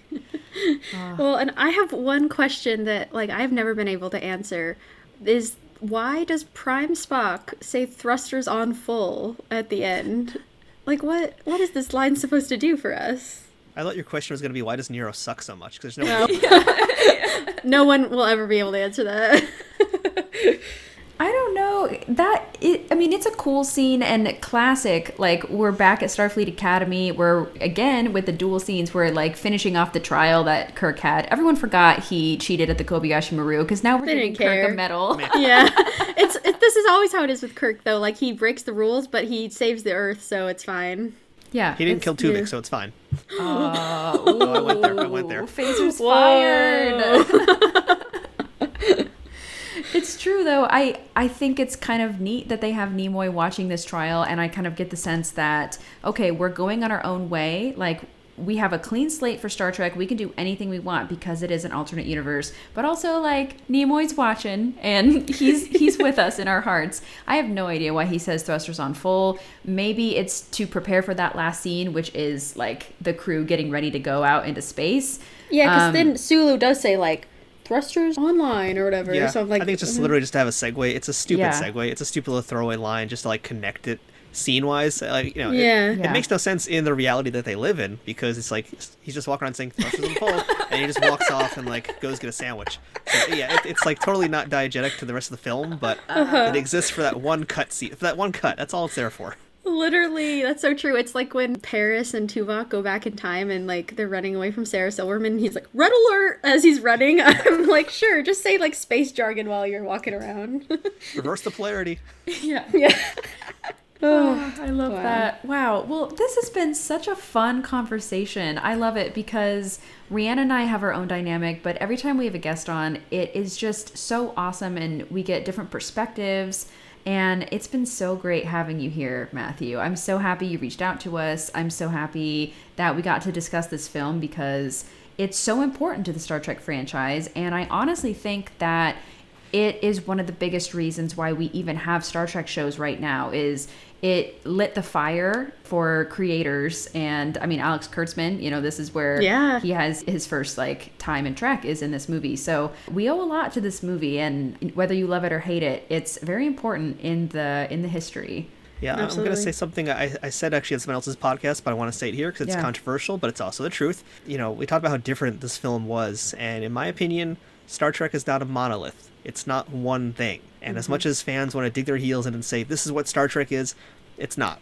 Star Trek is an ever changing thing. At the end of the day, it is a TV show, so there's that. But really, just as far as the story goes, it's an ever evolving thing. It's not going to always be the same thing.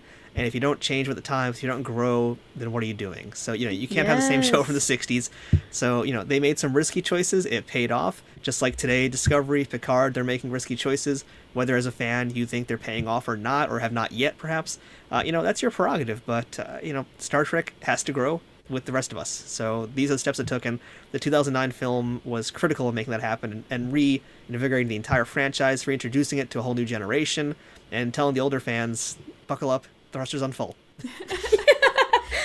Yes, so well said. I feel like that's so true. Like Star Trek is infinite diversity and infinite combinations. So like it can be whatever it needs to be and it always speaks to the times and this is exactly what 2009 did. I was going to say that when Rhianna was talking about the hype initially after this movie came out, that, you know, this movie's terrible, all the like deep Star Trek fans don't recognize it as a Star Trek movie.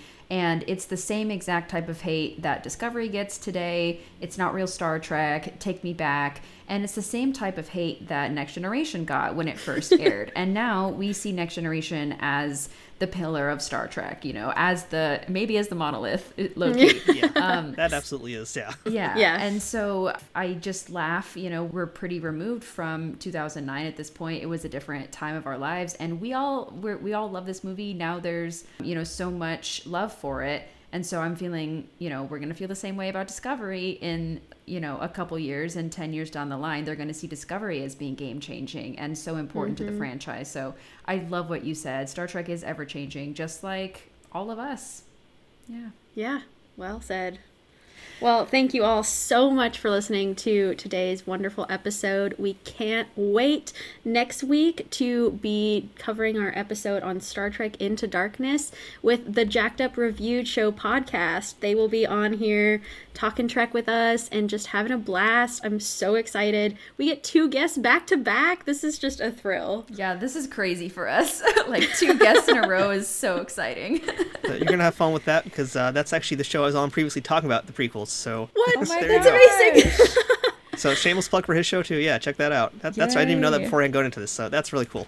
yeah, homework paid we're off. fun. Absolutely. Yes, yeah, that's we are all. You're in for a treat. connected. Yay. Yeah. Oh, I'm so excited. Well, Yes. we encourage all of our listeners to take a listen to Trek Untold. And where can they hear it?